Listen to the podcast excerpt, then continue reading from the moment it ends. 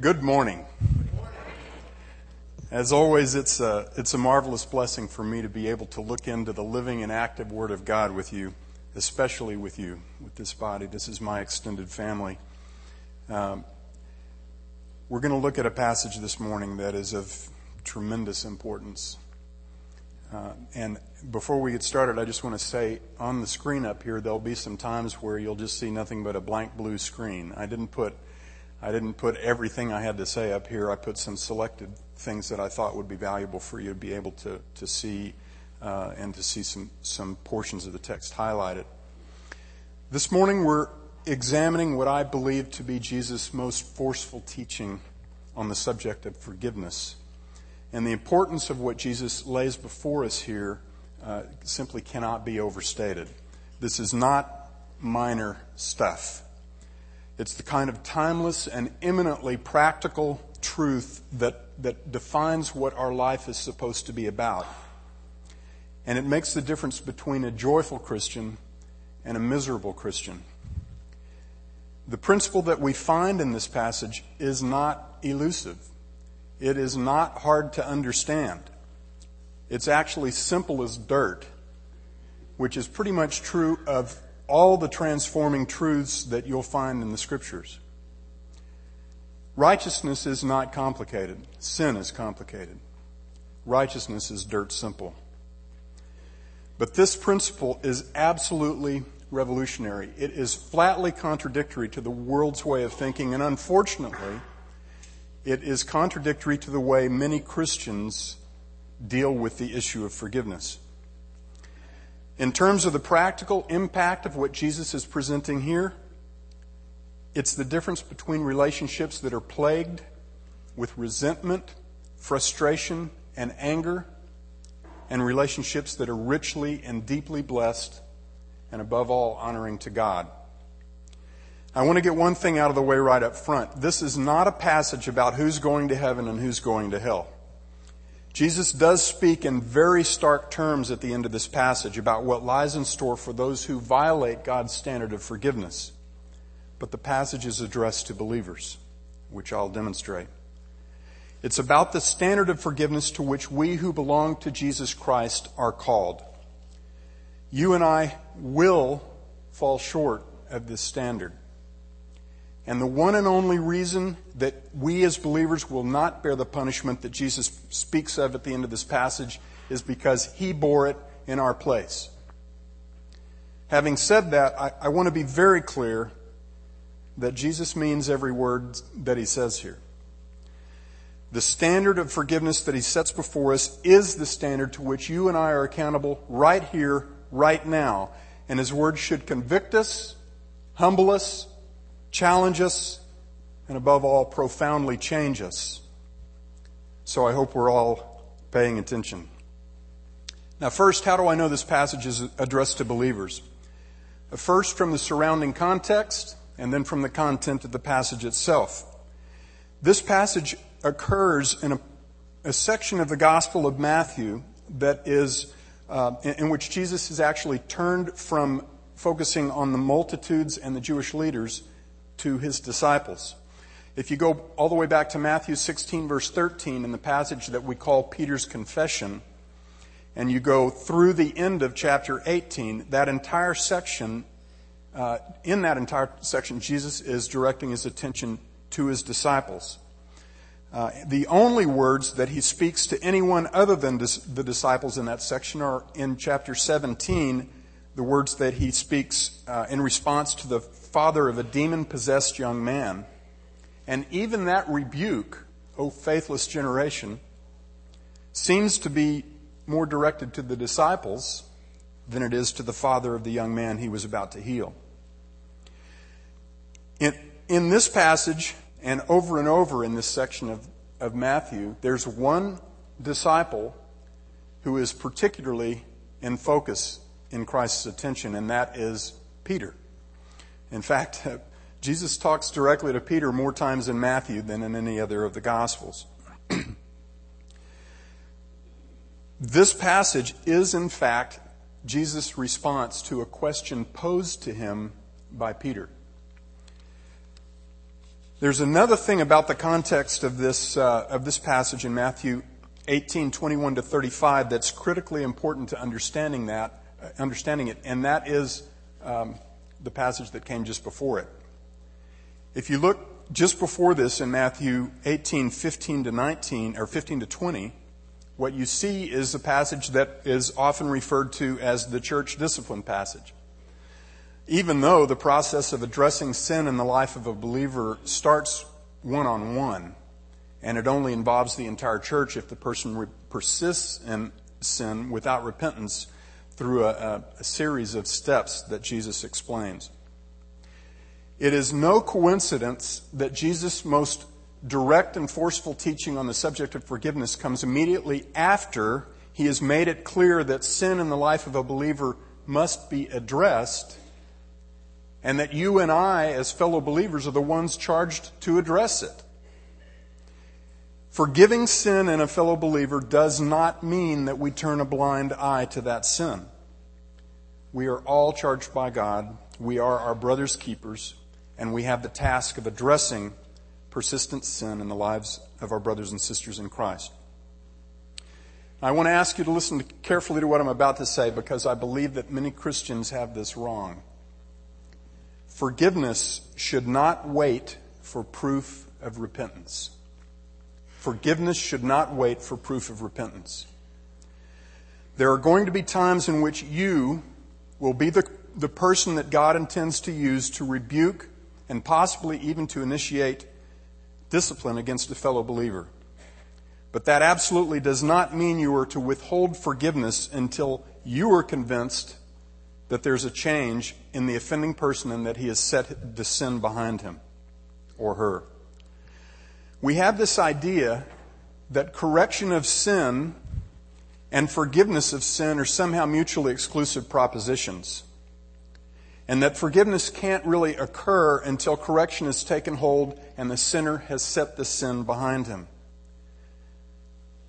I'm convinced that nothing could be further from the truth as presented in Scripture and as presented powerfully in this passage we're about to examine.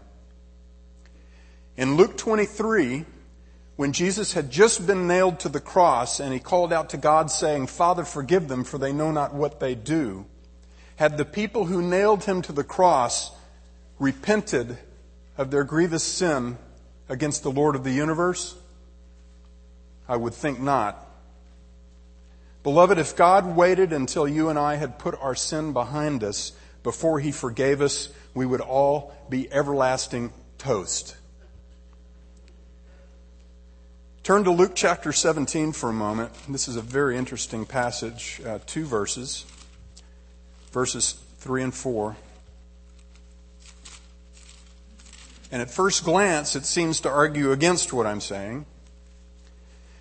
Jesus is speaking to his disciples from verse 1. And in verses 3 and 4, he says, Be on your guard. If your brother sins, rebuke him. And if he repents, forgive him. And if he sins against you seven times a day and returns to you seven times saying, I repent, forgive him.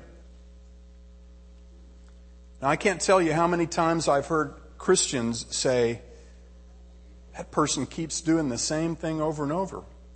If I keep telling him I forgive him, I'm just enabling him. Or worse, if I keep saying I forgive him, I'm, I'm letting myself be a, a rug that he's stepping on she's stepping on. Beloved, I don't believe that the point of this passage, of these two verses, is that repentance has to precede forgiveness. I believe the, the, the forceful point of, of Luke 17, 3 and 4 is that you and I are never to withhold our forgiveness and to declare that forgiveness to the one who has sinned against us. If someone comes to you and says to you, I repent of the sin that I just committed half an hour ago, what does this passage say you're supposed to do? forgive it. God, God is not asking you to put that statement of repentance to the test. He's not asking you to find proof before you're willing to forgive. He's saying, his point is, you are to forgive. Now, we'll, we'll get deeper into this and we'll revisit it. Uh, this is a very important issue, uh, so I want to make sure we get the, the, as much of a biblical perspective on it as we can as we go. Now, here's another question. If forgiving sin does not mean ignoring the sin, and it may mean stern rebuke, it may mean even church discipline, how do you know when you've forgiven a sin? Especially a sin that's harmed you. It's, it's one thing to resolve to forgive a sin and to speak words of forgiveness. But what does real forgiveness look like?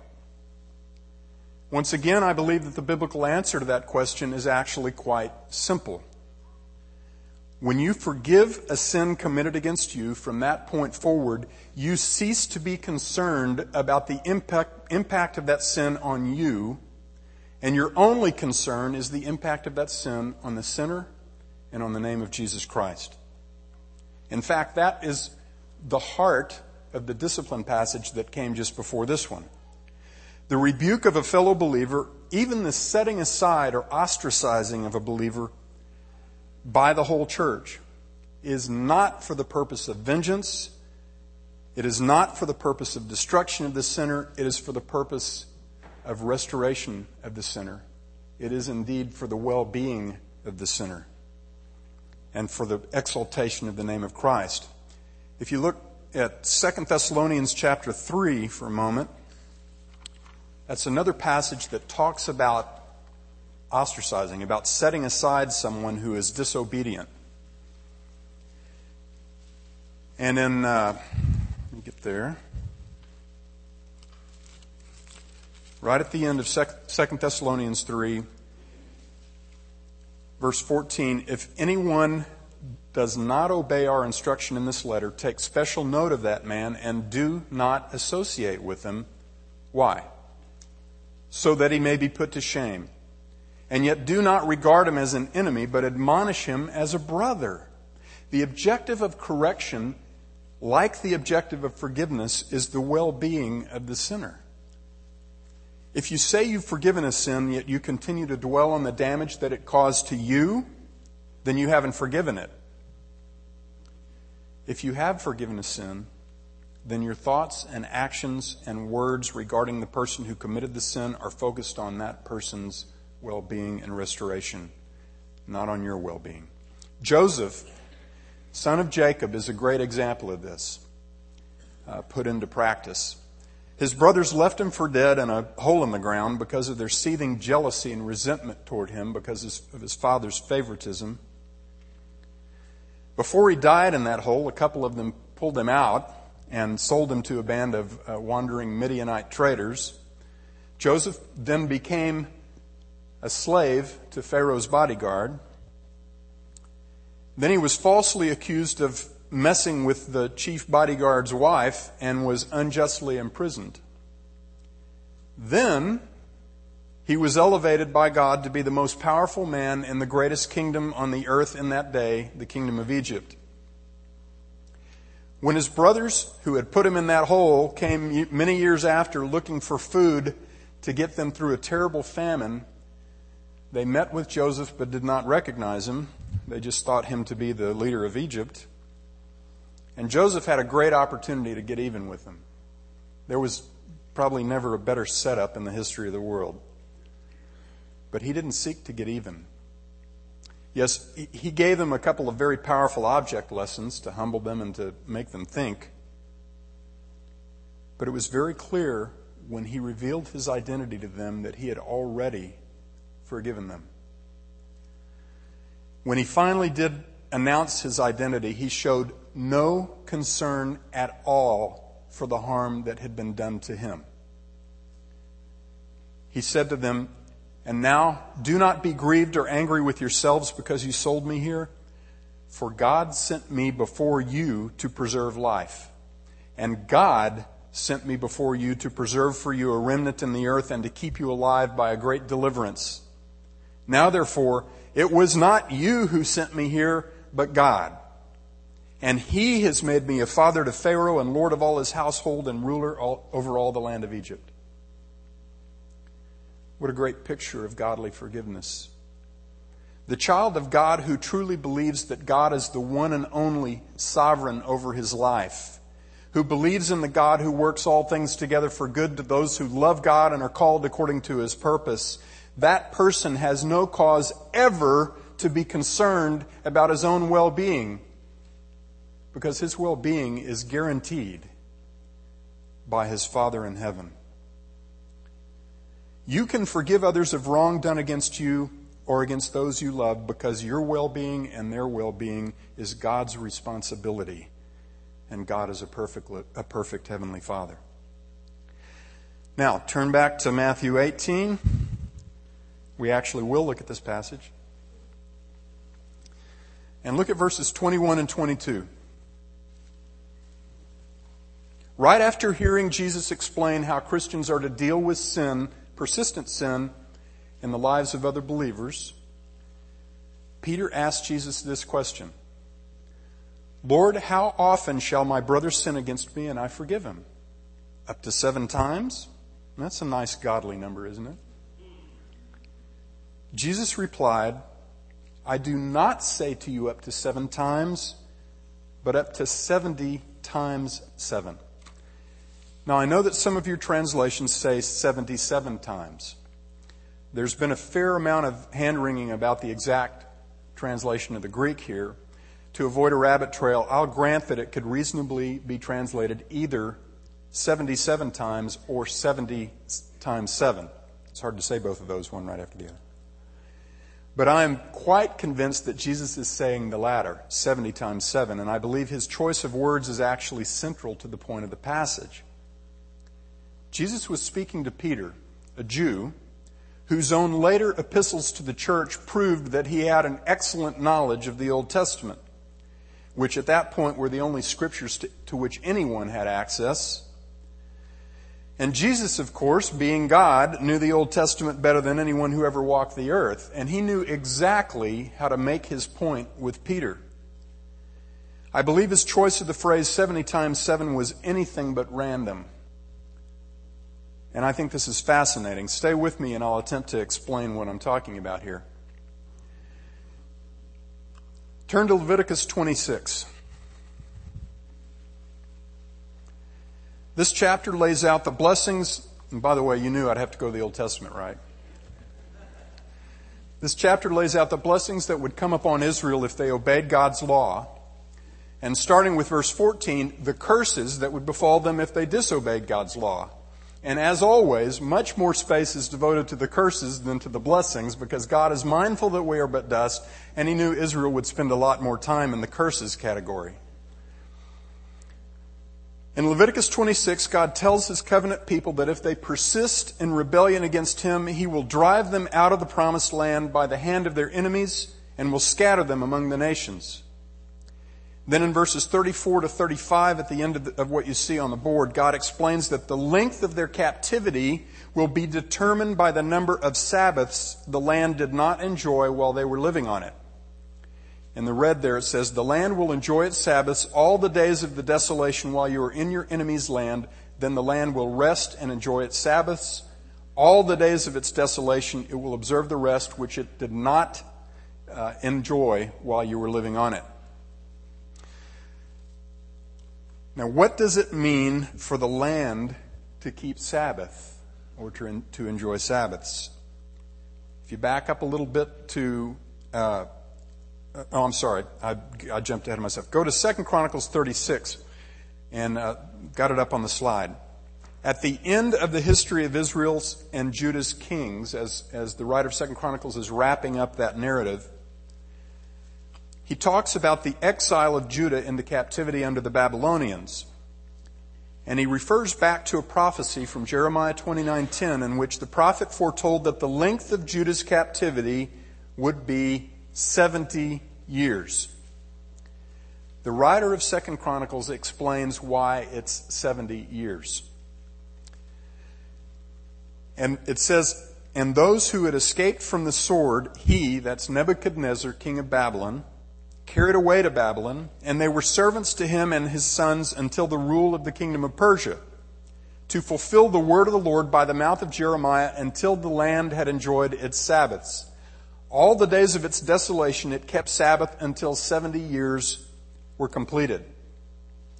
The duration of Judah's captivity was based on the number of sabbatical years it had not observed.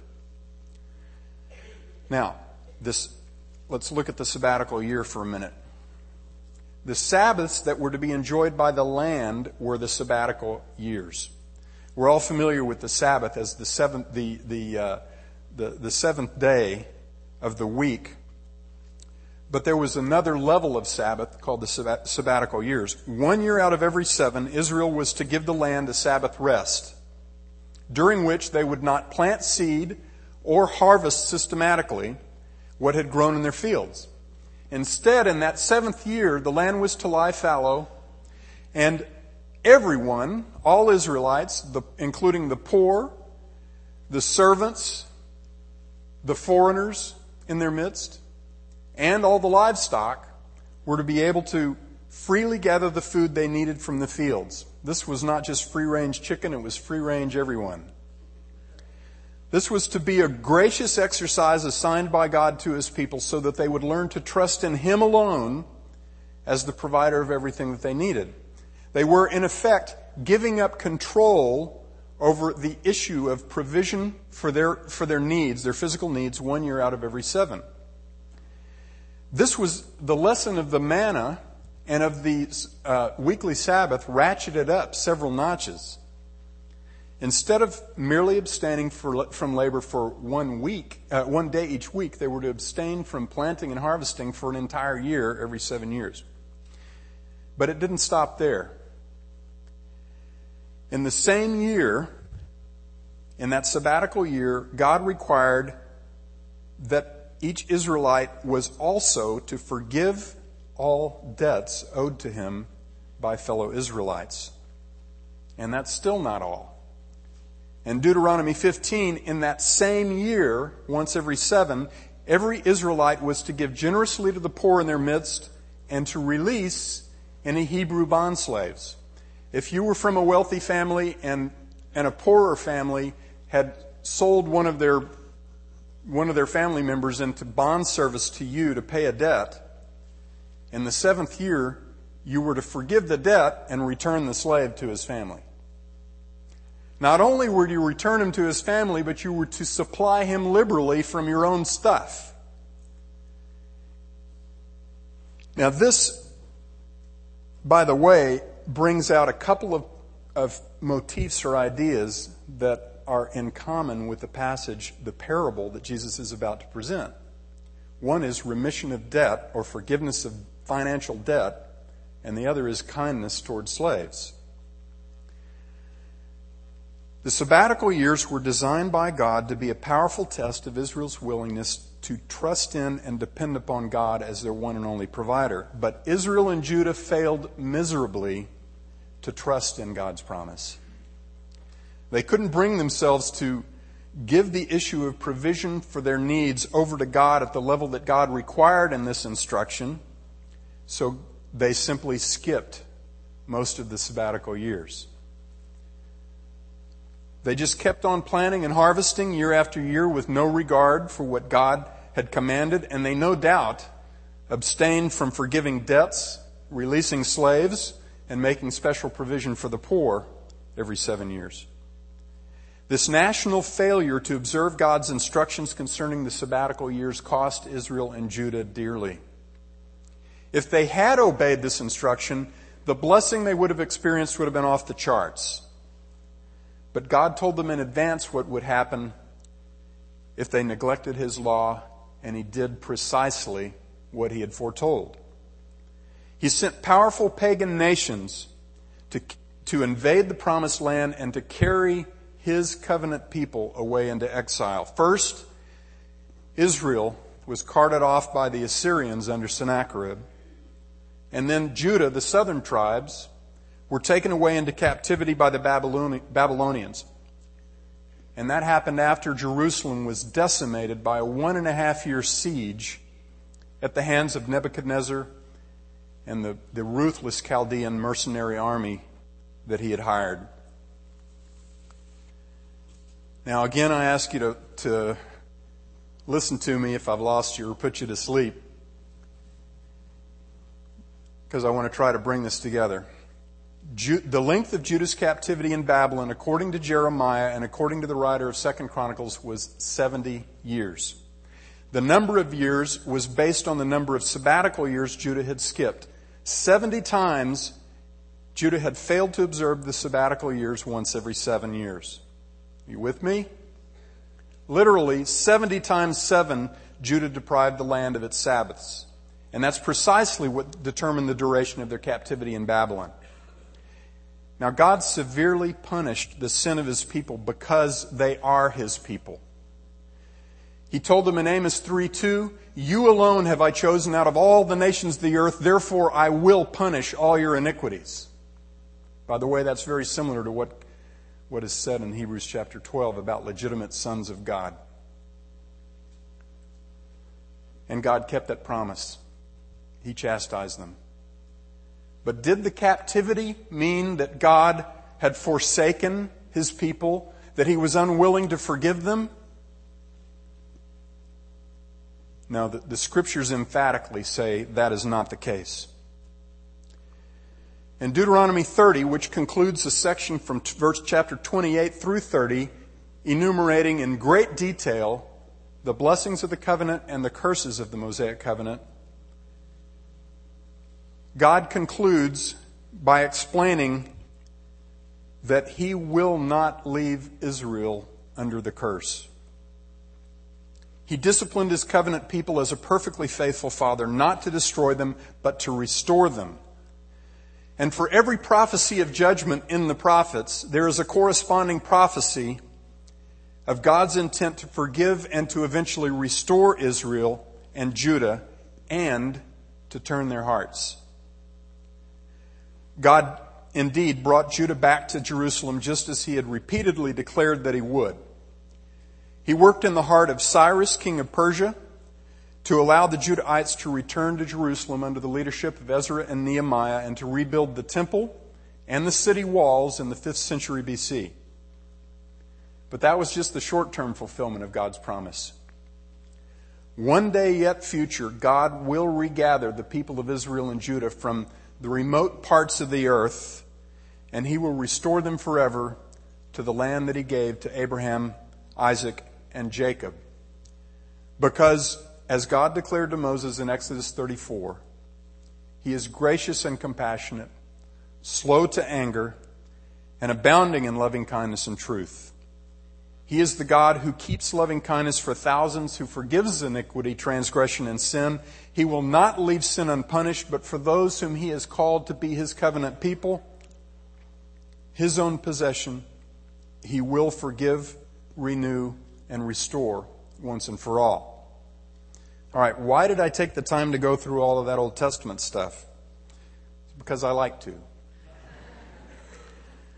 Now, I, I, suspect that some of you have figured this out. You see, when Peter asked Jesus if he should forgive his brother seven times, Jesus said, I do not say to you up to seven times, but I say up to 70 times seven. I believe that Peter would have connected the dots and understood Jesus' meaning. You were to forgive as God forgives. The picture Jesus paints by his choice of words, even before he presents his parable, is powerful and it's absolutely uncompromising. Jesus is saying to Peter and to all of us who are disciples of Christ, you are to forgive as God forgives. And the parable that follows reinforces this understanding. In Jesus' parable, there are two slaves. The first slave, who owed 10,000 talents to his master, was the king's servant. Now, the role of the first, this first servant that's pictured here is that of the chief steward to the king, the highest ranked slave, who took care of all the important matters under the king's roof. And in a wealthy kingdom, the person in that role would have a whole lot of servants subordinate to him. In Jesus' story, another of those slaves who worked under the authority of the chief steward, owed a, a much, much lesser debt to that, that uh, chief slave. A hundred denarii. Now we'll talk about the difference between 10,000 talents and 100 denarii in a moment. But first, uh, I think many of you are familiar with how this story plays out. When the king decides to settle accounts with his slaves, verse 23, the chief steward is unable to repay the huge debt that he owes to the king. So the king commanded him to be sold along with his wife and children and all that he had. And the steward threw himself down before the king and begged him, saying, Have patience with me and I will repay you everything. At that point, the king, knowing that the servant could not repay the debt, felt compassion and released him and forgave the debt, according to verse 27. After receiving this amazing act of forgiveness from his master, the steward went to the other slave who owed him a hundred denarii, and he was merciless. He seized that slave and he choked him by the neck and he demanded that he immediately pay every penny of what he owed. And that slave fell down before the chief steward just as the steward had done before the king, and he made the exact same plea Have patience with me, and I will repay you. Forbear, give me some time, and I will make good on my debt to you. But the chief steward was unwilling to forbear with him to allow him time to repay the debt, and was most certainly unwilling to forgive the debt. He cast him into prison until he should pay back every bit of what was owed. When the king learned about this state of affairs from some of the fellow slaves, uh, the other slaves who had witnessed it, he rebuked the steward. He took, brought him into his presence and rebuked him, saying, Should you not also have had mercy on your fellow slave, even as I had mercy on you? Even as I had mercy on you? Moved with anger, the king then handed him over to the torturers until he should repay all that was owed to him.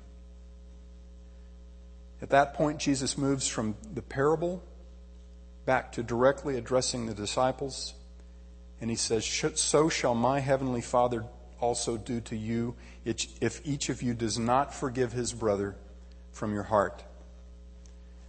Now, whatever you do with that warning, it's eminently clear that God takes forgiveness very, very, very seriously. There are a few very important points I want to make sure we don't miss in this parable. First, the most obvious, when Jesus speaks of the king throughout his kingdom parables, he's talking about God. And the slaves, that's you and me. Secondly, as Jesus is prone to do, he turned Peter's question on its head. It's amazing how many times Jesus answers a question with a question or answers a different question than the one that was asked. Peter's question, now listen to me, Peter's question was about how often Peter was required to forgive another human being for sinning against him. But Jesus' answer turns the attention not to what someone else owed to Peter, but to what Peter owes to God. This reminds me of the parable of the Good Samaritan in, in, Luke 10, where an expert on the law of Moses comes to Jesus and he correctly identifies the two greatest commandments of the law. Love the Lord your God with all your heart and soul and all your strength and all your mind. And secondly, love your neighbor as yourself. And Jesus responds, hmm, You've answered correctly. Do this and you will live. Good news, huh? Of course, the problem is we can't love either God or man according to God's standard, and that's why we need a Savior. And this man, apparently realizing that what Jesus just told him to do, based on his own words, was not such an easy thing to pull off. So he tries to narrow the scope a little bit. He says, Who exactly is my neighbor? and you're familiar with the parable of the Good Samaritan, what question does that parable answer? It doesn't answer the question, who is my neighbor? It answers the question, what kind of neighbor are you? You see, God doesn't intend for us to be focused on any other person's obligation to us.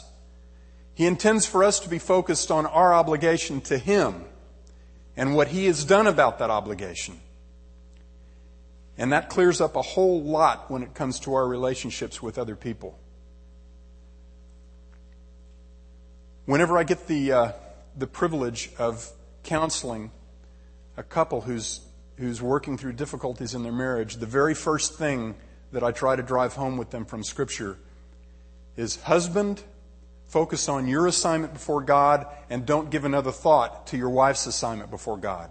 Wife, focus on your assignment before God and don't give another thought to your husband's assignment before God. That's God's problem. And if, if people do that, it has a revolutionary impact on their marriages. See Robert nodding. God does not intend for our focus to be on what other people owe to us. Another thing we don't want to miss the difference between the, two, the debts owed by the two men is actually very critical to understanding Jesus' point in the parable. I'm going to put a little math lesson up here.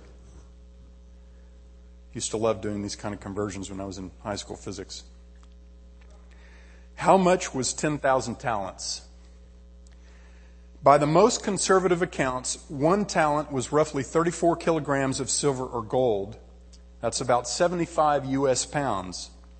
So 10,000 talents would be about 750,000 US pounds or 375 tons. That is a lot of silver. By today's valuations, and assuming this is silver, not gold, we're being very conservative here, based on a price of $17 per troy ounce of silver last time I looked, that's roughly $188 million worth of silver. Now, I got a little laugh because I looked back in my 20 year old Bible and it had $60 million in the margin. Things have changed. Considering that a day's wages for the working class in Jesus' day was one denarius, considerably less than one dollar by today's valuations, we're talking here about a couple of hundred million days' wages, or converted to years, about 550,000 years' wages. Now, let's look at a 100 denarii. The lesser slave owed a hundred denarii to the chief steward. That amounts to 100 days' wages, a little over three months. Now, that's a significant debt, but it's definitely a debt that could be paid over a period of time by someone who managed his finances well. Indeed, I'd hazard to say there are some in this room this morning who owe somebody more than three and a half months of their own wages. And that's not the end of the world. It takes some financial self discipline and it takes some time to get out of, of that kind of debt.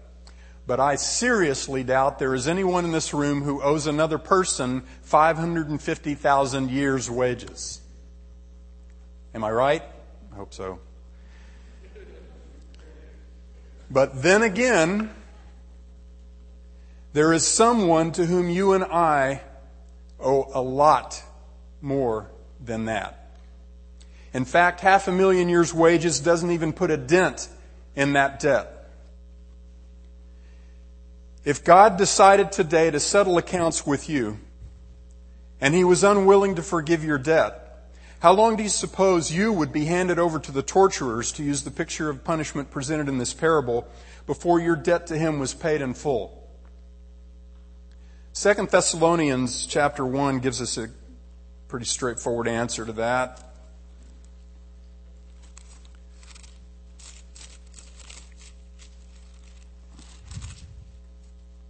And I'll, to save time, I'll just go to verse 9 and rip it out of context.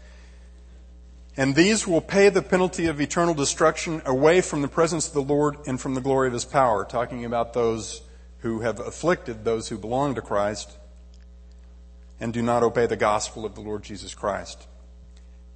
The penalty of eternal destruction away from the presence of the Lord and the glory of his Father, of, of his power. How long would it take you to repay your debt if God didn't forgive it? Forever. And by the way, please listen to me. If you cannot accept God's declaration that your debt to Him is a debt you can never pay and that you deserve only eternal condemnation, then you will not see the kingdom of God. You cannot say, Jesus is my Savior, if you don't accept His declaration about what you deserve and what you have been saved from. Another very important thing to note from this parable is that four times in the parable, the other slaves in the story are referred to using the phrase fellow slaves with reference to the chief steward. You see, in terms of his relationship to the king, even the top dog among all the slaves is, guess what? A slave. He may have a more authoritative position for a time, but he's still a slave. And slaves didn't have rights. We're all bent out of shape about what our rights are. From God's perspective, you and I are like these, those slaves in the parable. We are in this together. Every last one of us owes an infinite debt to God because of our sin, and it is utter foolishness for me to compare my debt with yours. We would all be eternally lost and dead in our sin were it not for the infinite payment made by our sinless Savior when He died on the cross in our place. In that hymn we sang this morning, which has become my favorite, one verse says, Because the sinless Savior died, my sinful soul is counted free. For God, the just, is satisfied to look on him and pardon me. There's a reason that Jesus chose to create such an absurd contrast in this parable between the debt owed by the chief steward to the king and the debt owed by the lesser steward to the chief steward. And that is tied to the reason that Jesus spoke of all the slaves in this story as fellow slaves with one another. Whatever another man owes you amounts to nothing compared with what you owe God. If you've trusted Jesus Christ as your Savior, then you know that God has placed the infinite eternal penalty for your debt, for your sin, on Christ. If you know you've been forgiven once and for all for every sin you've ever committed, as well as for the sins you haven't even thought of yet, if you believe Jesus paid your debt to God in full, then I've got a simple question for you. Is there anything any other human being will ever do to you that will make him more indebted to you than you are to God? To put it another way, will anyone ever do anything to you that's worse than you've done to Jesus Christ? It puts things in perspective, doesn't it? Beloved, if there is anyone in your life you are unwilling to forgive, if there's a yeah, but in your response when another man's sin is set before you, then it is time for you to fall down in humility before God and reckon with how much you have been forgiven by your King. If you're walking around with festering resentment toward your wife or your husband, toward your parents or your children, toward any other person, then I implore you to acknowledge that God takes forgiveness very, very, very seriously. And you and I had better take it seriously. He poured out the life's blood of His beloved Son to pay the debt that you owed to Him, a debt you could never pay. And when you refuse to forgive one of your fellow slaves, you might as well be spitting on Jesus Christ. I don't apologize for the forcefulness of those words because I believe my best words can only understate what Jesus is telling us right here. When I use the word you here, I'm talking to myself too. Get over thinking you're better than anyone else. Get over thinking that you could never do anything as terrible as some other person has done to you. Your sin helped nail Jesus Christ to the cross. Get over thinking anyone owes anything to you except eternal condemnation. It's actually very freeing when you figure out where you would stand in God's scheme of things were it not for His amazing grace and clears up all manner of questions about how you, you are to deal with your fellow human beings. I hope the young people in this group are listening to what our Lord is presenting in this passage. And all the rest of us as well. One more question we need to pin down. Are there any prerequisites to forgiveness? Is there anything another brother or sister has to do before you are required by God to forgive him? By the way, that's essentially the same question Peter asked that gave rise to this parable. Peter says, What if someone keeps committing the same sin against me? Surely I'm not supposed to have to forgive him without some requirement that he stop doing it. I hope the answer is obvious by now. If God waited until we even so much as had an inkling of the gravity of our sin before he forgave us, we would all be dead forever. When God wrote your name in the Lamb's book of life, had you repented?